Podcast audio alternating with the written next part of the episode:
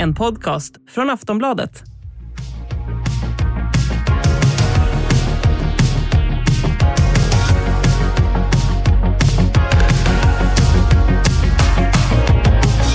Hallå och varmt välkomna till vår podd En runda till. Oj, vad det knastrar. Så, den här podden är ju såklart döpt efter det som har pågått den här veckan, nämligen talmansrundor. Äntligen är det vår tur att ha ett namn som, som ligger i tiden, känner jag. Eh, det här är alltså Aftonbladets politikpodd med de politiska experterna Lena Melin.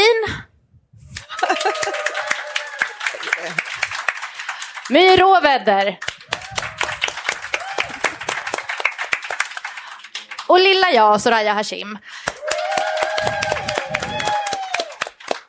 Och min första fråga är ju naturligtvis, nu när jag har experter vid bordet och vittnen. My och Lena, när har vi en ny regering? Jag vill ha ett exakt datum, tack. 10 oktober. Ja, då får jag vara mer optimistisk. 5 oktober säger jag. Okej, okej. Ikväll ska vi i alla fall utgå från det mest troliga, nämligen att Ulf Kristersson, 58-årig löpare och hundvän från Strängnäs, kommer bli vår nästa statsminister och att han är den som kommer bilda regering tillsammans med sitt lite brokiga gäng på högersidan. Vi ska alltså dissekera Kristersson som statsminister innan han ens har tillträtt. Såna är vi. Vi tar oss friheter. Eh, är ni med på det? Absolut. Kör. Kör. Toppen. Så, vi är ju ändå på Bokmässan. Då vill jag börja med att fråga, vilken bok bör Ulf läsa innan han tar sig an sitt nya jobb? Ja, han kanske behöver en paus och det han intresserar sig för mest det är ju vader och löpning. Det är sant. Det är det han har pratat om mest nästan när man träffat honom nu under valrörelsen. Um, nej, men så att en, någon slags eh, coffee table book med eh, livets bästa vader. Svart, svartvita bilder på, I färg, svartvitt. på diverse vader. Någonting man kan meditativt bläddra sig igenom när man behöver en paus. Vad säger du, Lena? Nej, jag tycker jag ska läsa Ann på Grönkulla. Det var en av mina favoritböcker när jag var barn och det handlar om att ta sig igenom allehanda svårigheter.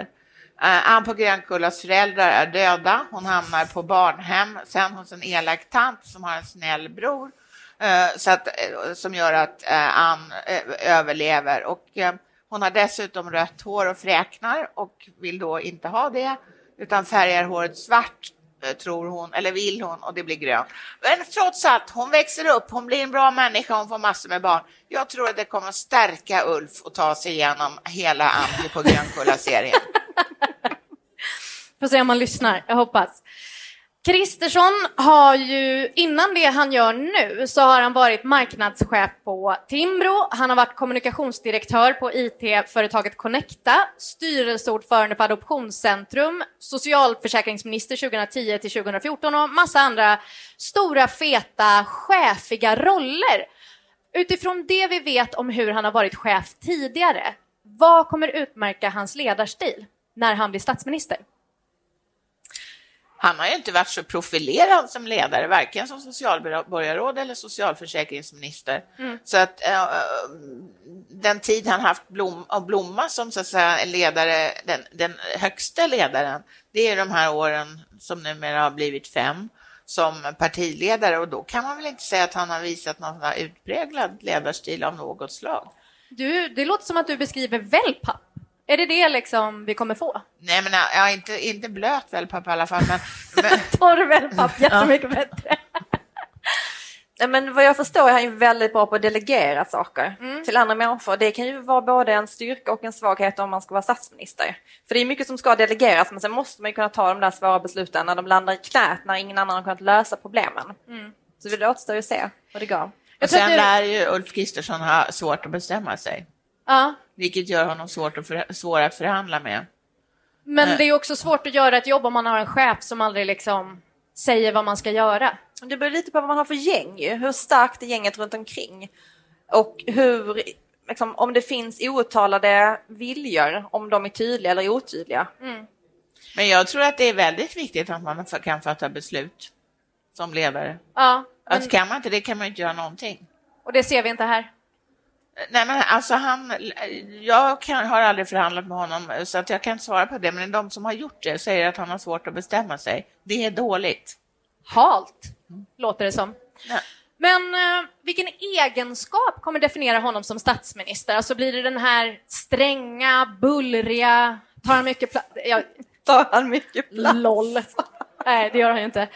Vilken egenskap? Eh, nej, men Vilken jag tror, statsminister Spice är han? Om man nej, men jag tror inte han saknar egenskaper att ha, vara liksom statsmannamässig för att han är ju en sån här resonerande, talande, tänkande person. Ehm, så att jag tror i och för sig att han har ju aldrig varit någon här stor, stort fan av eh, presskonferenser eller att kommunicera med journalister så att det kanske blir lite färre av det.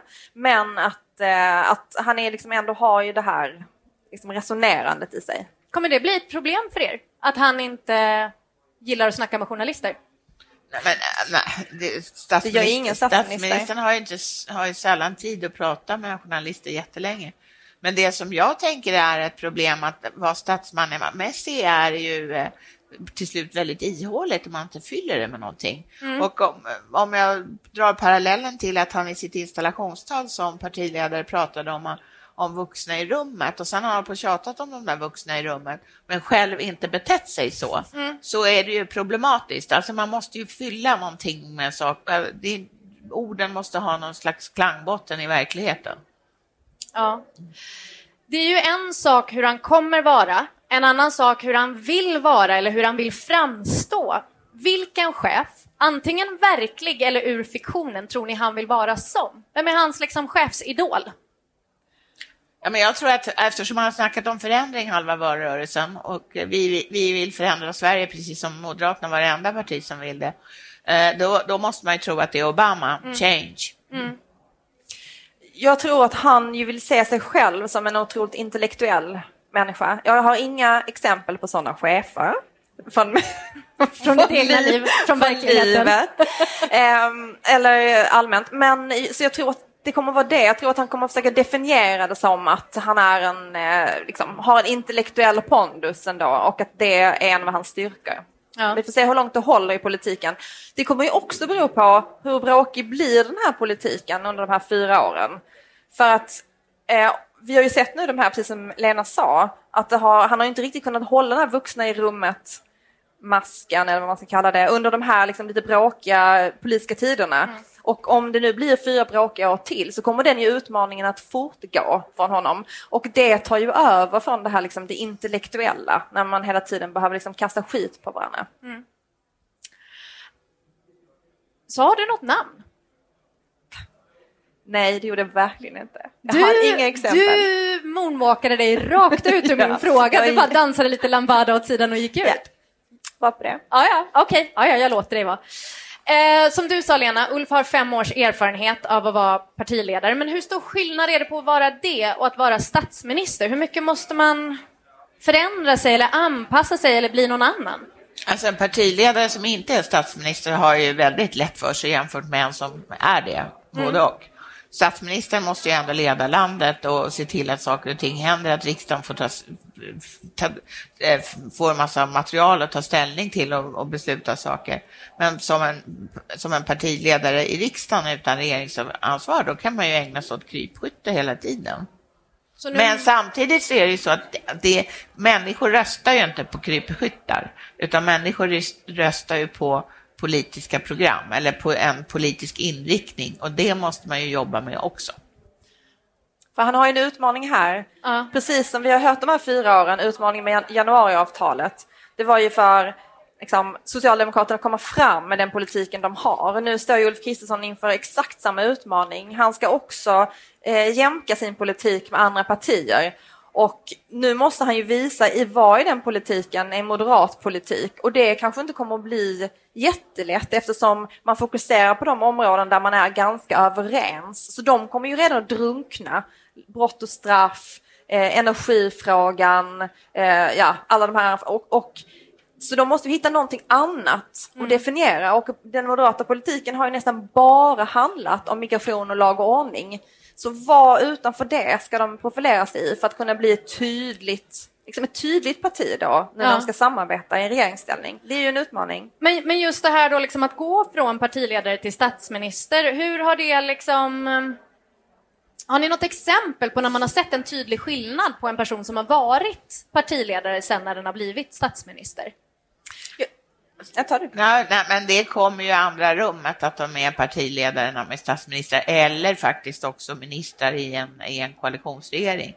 Där måste, I regeringen så måste man ju ta hänsyn till alla ingående parter och man är, är- av det enkla skälet att regeringen måste vara överens eh, i varje fråga som den fattar beslut om.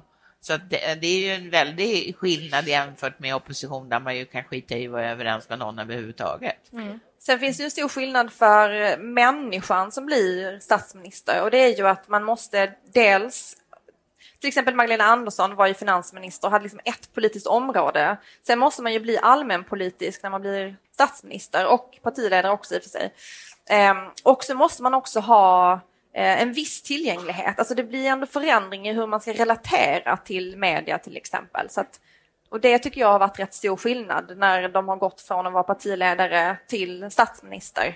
Med henne var det ju också att hennes rykte hela tiden föregick henne. Jag hade inte så bra koll på henne innan hon, hon liksom började nämnas som att hon skulle vara den som skulle ta över. Och då var det ju så himla mycket om att så här, hon är tjurig, hon har massa humör, hon vill bråka, hon ger sig inte, hon är envis. Alltså, de där egenskaperna tycker jag ändå inte jag sett så mycket när hon har varit statsminister. Är det någonting hon har slipat ner?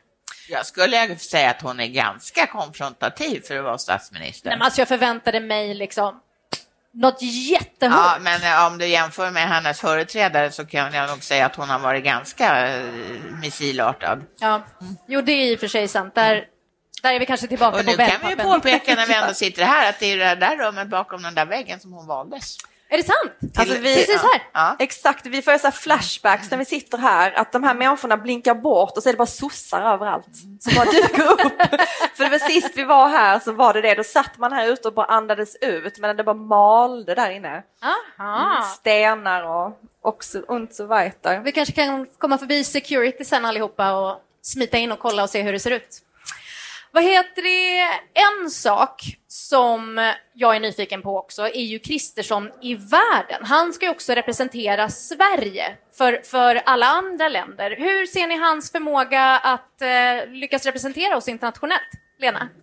Jag vet inte. Alltså, han har ju absolut ingen internationell profil förutom att han har varit ordförande i Adoptionscentrum och då handlar det mycket om relationen till Kina. Ja. Eh, Men, eh, men jag har faktiskt ingen bild av det. Har du någon bild? My?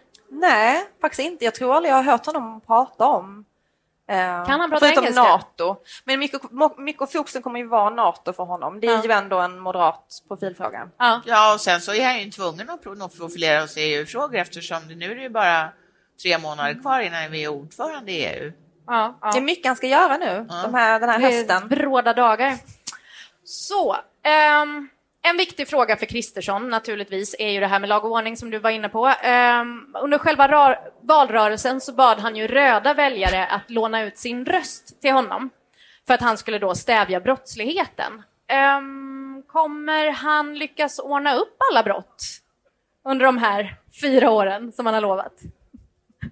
Nej, men om, om man säger att, att hans löfte är förändring eller jag vill få saker gjorda, då har han ju satt målen ganska högt. Och, eh, det här är ju ett prioriterat område så att på något sätt så måste det ju hända någonting för att han inte han ska stå där med sin tvättade hals.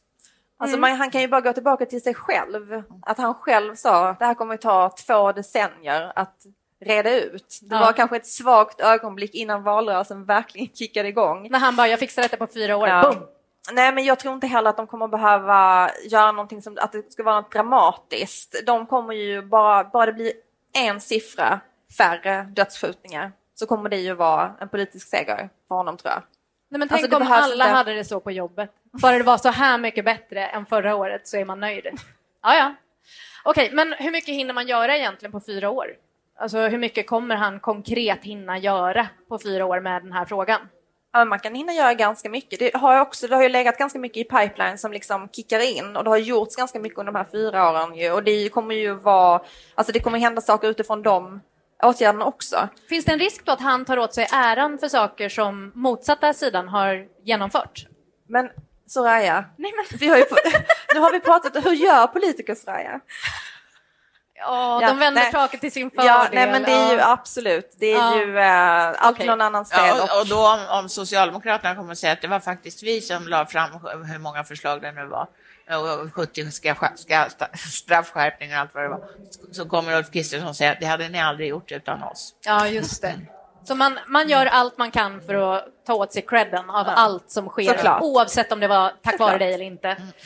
Egenskaper att lära sig ifrån på arbetsmarknaden. Uh, Ulfs akilleshäl, kanske den mesta akilleshälen av alla är ju att Sverigedemokraterna numera är större än Moderaterna.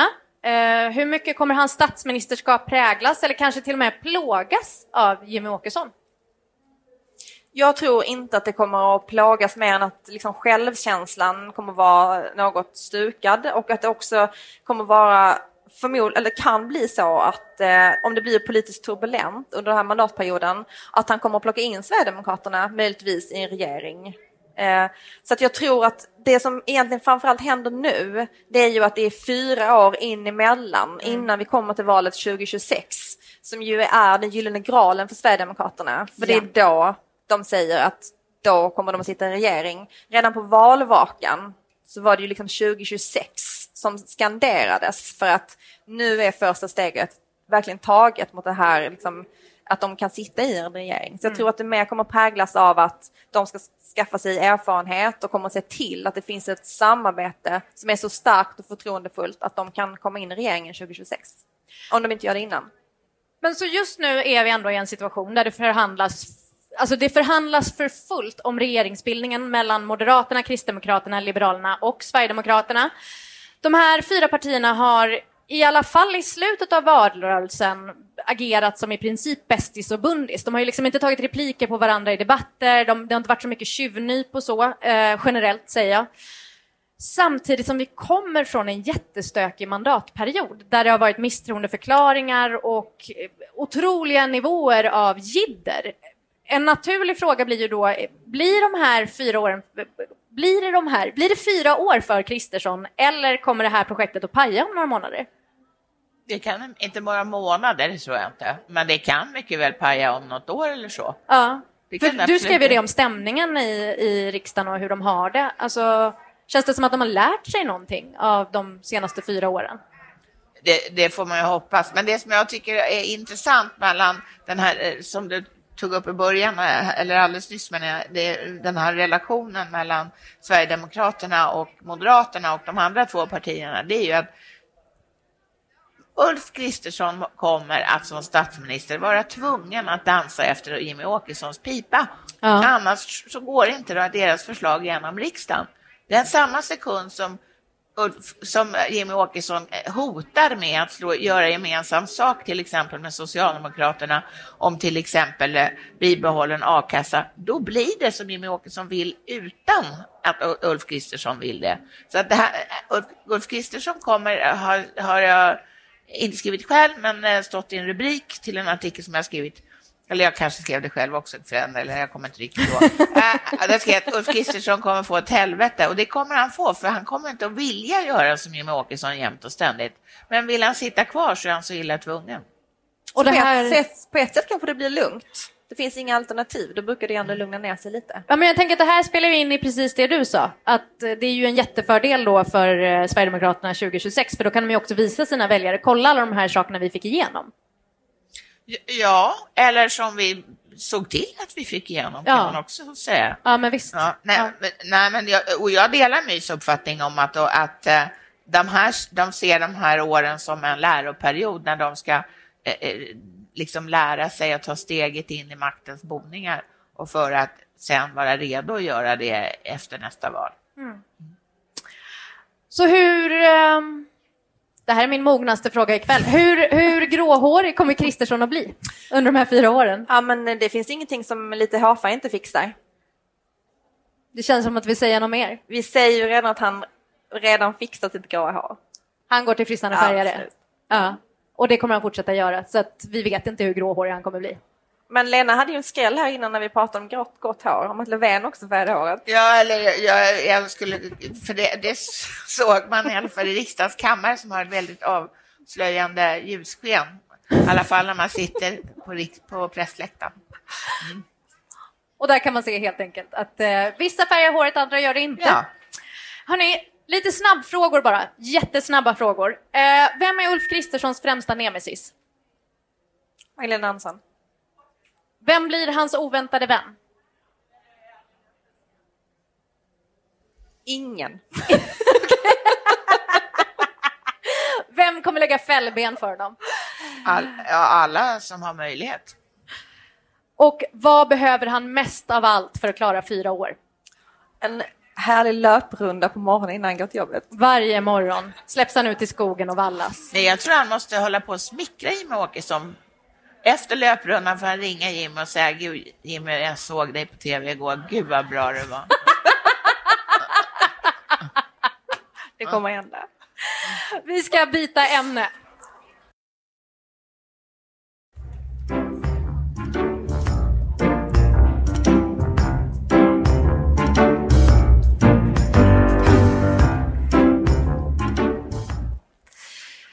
Jag säga vad som inte saknades under den här valrörelsen? Dumheter. Eh, jag vill veta vilka tilltag som ni tyckte var de absolut dummaste. Låt oss rama in dem som minnen från det överlag jättekonstiga året 2022. Sen kanske bränna de här minnena, jag vet inte. Men vi gör en lista. My, du kan väl börja. Vad tycker du var det dummaste? Det finns ju bara en etta. Aha. Det är att presentera en falukorv i radio under en partiledardebatt. Och säga det här är ett sushen av en falukorv. Jag var ju där så jag såg den och ändå tyckte jag att det var dumt. Jag ska säga detta, My, My tog en bild på detta och skickade ett sms till mig. Hon står med en falukorv i näven och vevar. Men Ja, det var, det var Fattade mycket att ta hon? in. Fattar hon vad hon gjorde? För att hon känns ju, Ebba Busch alltså, som vevar med en falukorv i Ekots eh, partiledardebatt. Ehm, Ja. Förstår hon? Ja, hon är ett geni. Ja, men det är det jag tänkte. Hon fattar Ja. väl att folk kommer reagera på att hon vevar med en falukorv Ja. i just radio. Geni. Det är så. Eller hur? Ja. Sen vet jag att det var mycket snack om att den där falukorven, hon sa att den kostade jättemycket pengar nu för tiden, men så hade hon liksom gått och köpt den dyraste falukorven. Alla väljer sin falukorv. Alla har rätt att välja sin egen falukorv. Lena, vad tycker du var riktigt dumt från årets valrörelse? Jag tycker det var ganska mycket, men en av de dummaste sakerna var väl att eh, i SVTs partiledarintervju så dissekerades ju eh, Ulf Kristerssons utsaga om att eh, 700 000 människor eh, av utländsk härkomst står utan egen försörjning och lever på bidrag. Och man kom fram till att siffran absolut inte var så där hög och det höll han med om så länge programmet pågick. Men sen glömma bort alltihopa och fortsatte, fortsatte att säga att det var 700 000 dag ut och dag in. Och på något sätt hade det hela då, ja, det var ingen som orkade med, ingen sa något. Han fick hålla på. Alla bara gav upp till slut. Ja, ja, 700 000. Vad kände ni när, när eh, SVT liksom debankade de här 700 000? Tyckte ni det var pinsamt eller blir ni taggade på sånt? Ja, men det var underhållande tyckte jag. Ja, och jag försökte också skriva ner de här siffrorna så att jag skulle kunna räkna själv, för jag, jag litar inte på att SVT räknar rätt heller. My, har du något mer exempel från Mm. dumheter? Ja, jag tyckte att det här Magdalena Anderssons uttalande om Somali Towns Oh, var riktigt dumt. den sved.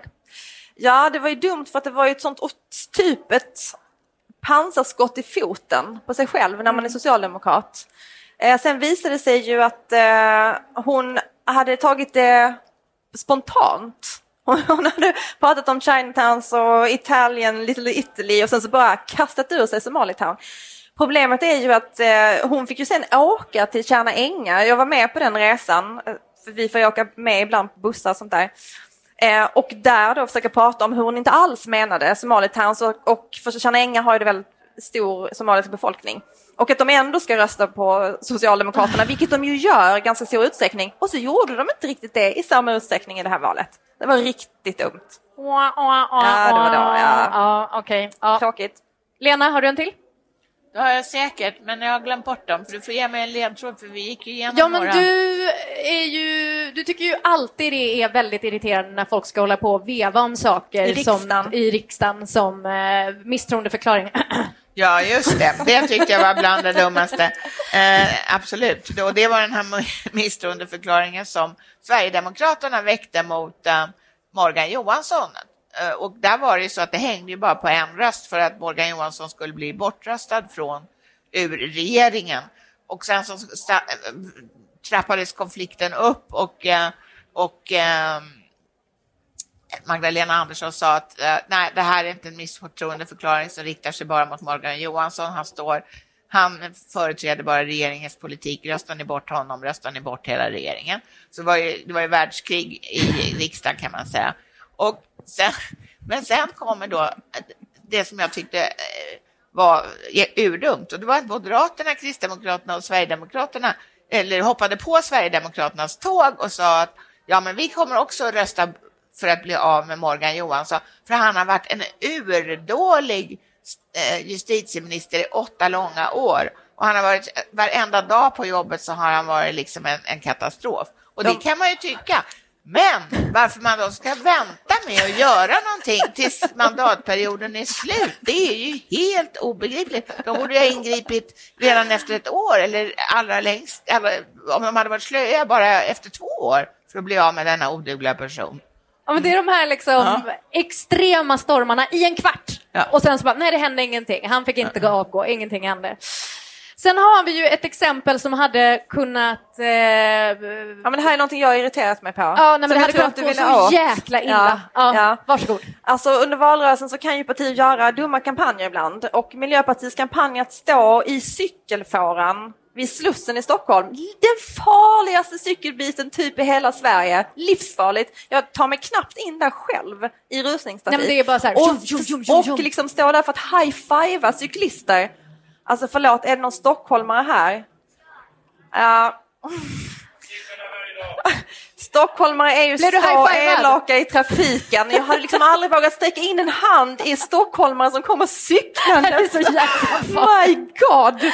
Jag såg In en annan miljöpartist precis där jag bor som också stod och liksom vevade ut armen. Jag tog Ja. världens omväg. bara, var, Nej, nej, ja, nej. den fick ju för sig väldigt stort genomslag med tanke på att det var en väldigt liten kampanj på ett väldigt specifikt ställe på en väldigt liten plats i Sverige. Ja, Så det- absolut, PR också kanske, inte geni men bra PR-strategi. Good for you. Ja. Hörni, My och Lena, tack så hemskt mycket för ikväll. Vi är tillbaka med en alldeles vanlig podd på torsdag och den kan man ju lyssna på där poddar finns. Vi som gör det här programmet är som alltid vår eminenta producent Olivia Svensson som är kingen av den här podden. Experter My Råväder och Lena Melin och jag heter Soraya Hashim. Thank you Göteborg!